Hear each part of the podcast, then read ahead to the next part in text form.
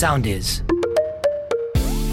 Τι κοινό έχει μαγειρική με τη μητρότητα και την καλή σχέση με το φαγητό; Όλες οι απαντήσεις στο podcast του The Real Avocado με την Κατερίνα Νανοπούλου. Αβοκάντο και αβοκάντισες, χαίρετε. Μικρά και μεγάλα μου αβοκάντο, σας χαιρετώ σε ένα ακόμα επεισόδιο The Real Avocado με την Κατερίνα Νανοπούλου. Το σημερινό επεισόδιο, αφού γνωριστήκαμε στο προηγούμενο, είναι αφιερωμένο σε ένα συνδυασμό πραγμάτων. Θα έλεγα ότι είναι στη μητρότητα, τη μαγειρική και το χάος. Και θα σας πω αμέσως πώς συνδέονται όλα αυτά. Η μητρότητα και το χάος είμαι σίγουρη, όσοι έχετε παιδιά ή όσοι έχετε δει άλλους να έχουν παιδιά, καταλαβαίνετε τι σύνδεση έχουν. Η μαγειρική όμως που κολλάει. Να σας πω έτσι λίγο μια δική μου προσωπική ιστορία. Εγώ που λέτε τα είχα όλα όμορφα και προγραμματισμένα. Τα γεύματά μου, τα φαγητά μου, τη μαγειρική, το σπίτι, τη δουλειά, όλα είχαν μπει σε ρυθμό. Έχω τη δουλίτσα μου, έχω το food blog, πότε θα κάνω τις συνταγές μου, πότε θα πάω στη δουλειά, πώς θα τα συνδυάσω όλα, να βγω κι εγώ γιατί νέα κοπέλα είμαι. Ε, όλα είχα με έναν ρυθμό. Και σκάει ένα παιδί, α, εκεί περίπου ένα χρόνο πριν, δέκα μήνες πριν, και όλο αυτό το πανδύσκολο project που λέγεται μητρότητα και φέρνει τα πάνω κάτω. Δηλαδή, μιλάμε τώρα για τον πρώτο καιρό. Εκεί που είσαι κουρέλι, ράκος και άϊπνος. Σε εκείνη τη φάση που όλα σου φαίνονται πανδύσκολα. Σε εκείνη λοιπόν τη φάση είναι σημαντικό να θυμάσαι ότι είναι μία φάση. Μία φάση έντονου στρες και πάρα πολλών συναισθημάτων και αλλαγών που ίσως η διατροφή να μην είναι ρε παιδιά η προτεραιότητα. Πιστεύω το έχουμε ζήσει όλοι. Γενικά περνάμε πολλά season στη ζωή μας.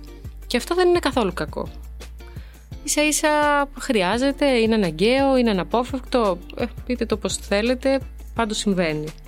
Τα είπαμε έτσι λίγο και στο πρώτο επεισόδιο, ότι θα ήθελα πάρα πολύ να σας βοηθήσω να αποκτήσετε μια καλή σχέση με το φαγητό και αν είστε γονείς να περάσετε και στα παιδιά σας αυτή την καλή σχέση και τη θετική σύνδεση, όπως προσπαθώ κι εγώ άλλωστε. Και γι' αυτό το είπα κιόλας και το πιστεύω ότι είναι πάρα πολύ σημαντικό να μαγειρεύει κανείς.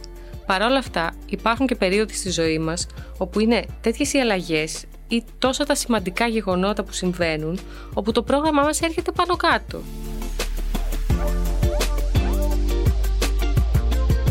Εκείνη λοιπόν τη στιγμή μπορούμε να σκεφτούμε ότι αποτυγχάνουμε στον προγραμματισμό μας, ότι δεν τα καταφέρνουμε ή μπορούμε να πούμε ότι είναι μια φάση η οποία θα περάσει.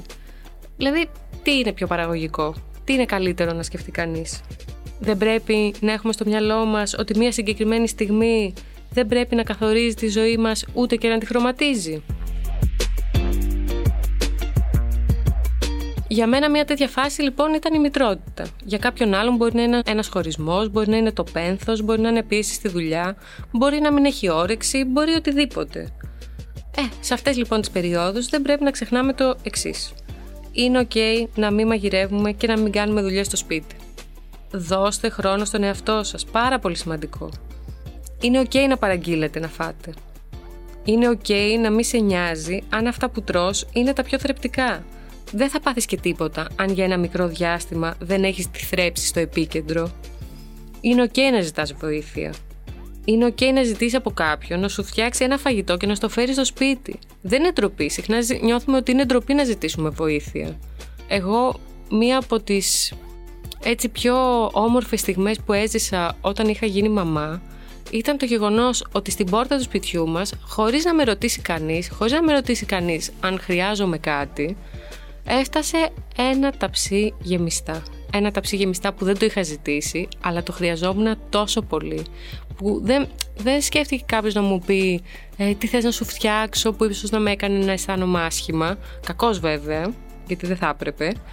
Αλλά χωρίς να με ρωτήσει καν μου έφτιαξε ένα ταψί γεμιστά και μου το έφερε στο σπίτι. Ούτε κάθισε ούτε τίποτα. Το άφησε και έφυγε. Τόσο σημαντική αυτή η βοήθεια. Επίσης είναι πάρα πολύ ok και αυτό το λέω για τις μαμάδες της παρέας να τρως και να πέφτουν τα ψίχουλα πάνω στο παιδί σου την ώρα που το θυλάζεις ή το ταΐζεις ή κοιμάται πάνω σου. Δεν ξέρω, ταυτίζεστε; Δεν σημαίνει σίγουρα ότι δεν είσαι καλή μαμά. Είναι ok να μην είναι προτεραιότητά σου το να φας αν κάποιος έρχεται και σε βοηθάει και κρατάει το παιδί. εμένα τις στιγμές που ερχόταν η μητέρα μου στο σπίτι και με βοηθούσε με το παιδί, δεν ήθελα πραγματικά, δεν ήθελα να κάτσω να φάω. Το μόνο που ήθελα είναι να πάω στο μπάνιο, να κλείσω την πόρτα και να κάνω πραγματικά ένα μισάωρο μπάνιο. Σχεδόν κλειδωνόμουν εκεί μέσα και αρνιόμουν να βγω. Και μου έλεγε η μητέρα μου, ε, Μα γιατί δεν κάθεσαι λίγο ήσυχα να φας; Της λέω: Προτιμώ να φάω με το παιδί, να φάω την ώρα που το ταΐζω, να φάω την ώρα που κοιμάται πάνω μου. Απλά της λέω: Αυτή έστω τη μισή ωρίτσα, θέλω λίγο να κάτσω μόνη μου. Αυτό είχα ανάγκη εκείνη τη στιγμή. Επίσης είναι απόλυτα ok. Να βάζεις τα κλάματα επειδή θες να φας ένα γεύμα σαν άνθρωπος και να μην αγχώνεσαι. Αν θα ξυπνήσεις το παιδί ή να κάνεις πάρα πολύ ησυχία ε, μέσα στο σπίτι αυτό που δαγκώνεις το παξιμάδι και μετά κοιτάς αριστερά δεξιά αν ε, κάποιον ενόχλησες αυτό το ζεις πάρα πολύ έντονα όταν μόλις έχεις κάνει παιδί. Επίσης ε, ζεις πάρα πολύ έντονα το γεγονός ότι τη στιγμή που θα κάτσεις και θα βάλεις την πρώτη μπουκιά στο στόμα σου το παιδί θα αρχίσει να κλαίει. Ο νόμος του Μέρφυ. Δεν υπάρχει περίπτωση να μην συμβεί αυτό. Δεν σημαίνει ότι δεν αγαπάς το παιδί σου. Προς Θεού αν θες να κάτσεις να φας σαν άνθρωπος. Αυτά συμβαίνουν σε όλους. Ίσως δεν συμβαίνουν σε όλους όλους, αλλά και να σου συμβαίνουν και να σας συμβαίνουν. Είναι ok, είναι ανθρώπινα. Για ένα διάστημα μπορεί να αλλάξουν οι προτεραιότητές μας. Δεν σημαίνει ότι στο μέλλον δεν θα αλλάξουν ξανά. Επίσης, σημαντικό για αυτό το διάστημα είναι να έχουμε ρεαλιστικές προσδοκίες. Να μην βάζουμε επίση στον εαυτό μας. Εγώ, ας πούμε, θεωρούσα ότι αφού γεννήσω θα επιστρέψω στην κανονική μου ζωή, στο blog μου, στις μαγειρικές μου, εντάξει γιατί είχα άδεια από τη δουλειά, ότι όμως θα σηκώνομαι έτσι στα πρωινά και εκεί που το, θα έχω το νεογέννητο δίπλα μου και θα αρχίσω να μαγειρεύω. Έτσι το είχα σκεφτεί στο μυαλό μου. Εντάξει, δεν ήμουν τόσο τρελή για να θεωρώ ότι κατευθείαν θα συμβεί αυτό. Δεν μιλάμε τώρα για τον πρώτο μήνα, αν και μέσα στον πρώτο μήνα το έχω ξαναπεί, θα το ξαναπώ και είναι αλήθεια, έφτιαξα γεμιστά. Αλλά έστω ότι μετά τους δύο μήνες θα ήμουν κυρία, ωραία. Ε, αυτό δεν συνέβη. Δεν ήταν μάλλον τόσο ρεαλιστική αυτή η προσδοκία που είχα. Για την ακρίβεια, ακόμα και τώρα ψάχνουμε τα πατήματά μας. Δηλαδή μπορώ να πω ότι τώρα που πλησιάζει το έτος ο μικρός, ε, έχουμε μπει σε ένα ρυθμό. Έχουμε αρχίσει και φάσουμε κάποιους ρεαλιστικούς στόχους. Το οποίο είναι και πάρα πολύ σημαντικό. Είναι σημαντικό να δίνουμε το περιθώριο στον εαυτό μας, να μην πιέζεται για ένα διάστημα να είμαστε καλοί με τον εαυτό μας, να φροντίσουμε τον εαυτό μας. Συχνά αναρωτιέμαι αν μου έλεγε το παιδί μου ή αν μου έλεγε μια φίλη μου ότι ξέρεις τι, αυτή την περίοδο δεν με ενδιαφέρει. Δεν θέλω ούτε να φάω γύνα, ούτε να μαγειρέψω. Δεν θέλω να κάνω τίποτα από όλα αυτά. Θα πίεζα το παιδί μου ή θα έλεγα στη φίλη μου, Όχι, πρέπει να μαγειρέψεις, γιατί αυτό πρέπει να κάνεις. Όχι, θα έλεγα φρόντισε τον εαυτό σου με όποιο τρόπο θεωρείς. Αρκεί αυτό να είναι ένα season.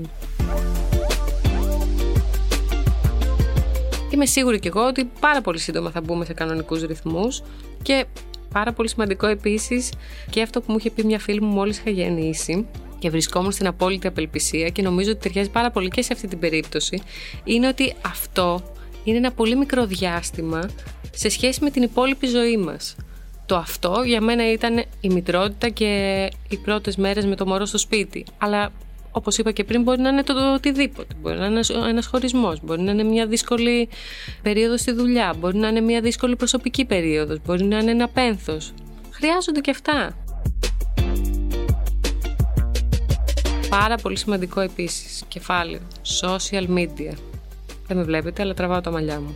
Σε αυτές λοιπόν τις φάσεις, τις δύσκολες, των αλλαγών και της πίεσης, τα social media δεν πρέπει να είναι οδηγός στη ζωή μας δεν πρέπει να ξεχνάμε ότι τα social media δεν είναι πραγματικότητα. Εκεί συνηθίζει ο κόσμος να δείχνει τα όμορφα, τα τέλεια, όχι απαραίτητα την πραγματικότητα. Δεν είναι ότι μας λένε ψέματα. Δεν είναι ότι αυτό που σου δείχνουν δεν είναι κάτι που ζουν. Είναι όμως ότι είναι bits and pieces, όπως λέγανε και στο χωριό μου. Είναι κομμάτια από τη ζωή κάποιου. Δεν είναι όλη του η ζωή. Σίγουρα έχεις δει όλες τις μαμάδες όταν ε, κάνουν παιδί που στέλνουν το νεογέννητο που κοιμάται σαν αγγελούδι αυτό λοιπόν είναι ένα λεπτό από το 24ωρο που ζει η μάνα.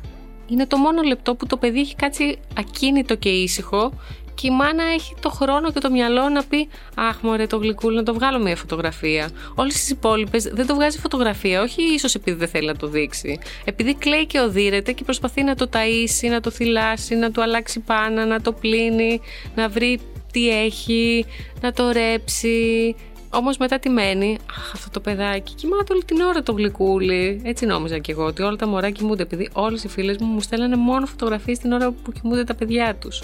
Οπότε όταν έκανα παιδί, λέω Το δικό μου γιατί δεν κοιμάται. Τέλος πάντων, μεγάλη παρένθεση αυτή.